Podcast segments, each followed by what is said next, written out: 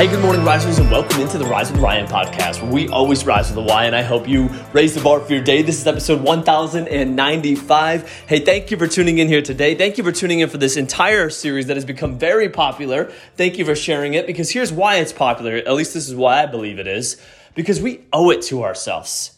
We owe it to ourselves to be intentional and to focus on what our life is going to look like over the next decade. And that's the premise of this entire series that oftentimes we overestimate what we can do in a year and we underestimate what we can do in a decade. Don't believe me? Just look back 10 years ago from today in your life and think about who you've become over those 10 years. So we've gone through physical health, we've gone through spiritual health, and today we're focusing on another really important one. It's our emotional health. What set of emotions are you going to experience consistently over the next decade?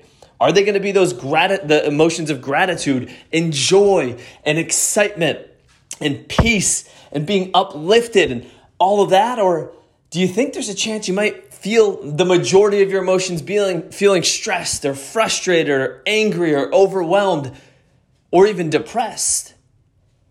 Now, here's the thing I've always said this it's healthy to experience all emotions. I think it helps build us into who we become. This is about what you're going to consistently, meaning the majority of your emotions, where are they going to fall? So, describe for me over the next 10 years what's your emotional health look like?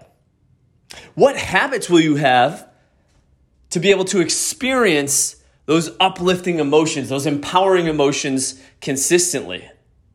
What are some specific goals you would like to achieve with your emotional health? Because here's the thing life is always changing. The conditions outside, oftentimes we can't control, but what we can control is our attitude. What we can control is our perspective. What we can control is how we view things. What we can control are those emotions that we experience.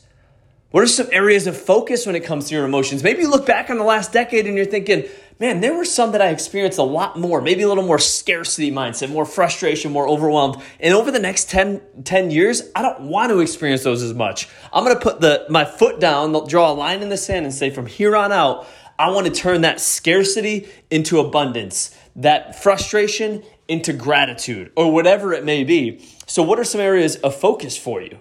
How do you want other people to describe you when they think about your emotional health? What do you want that to look like?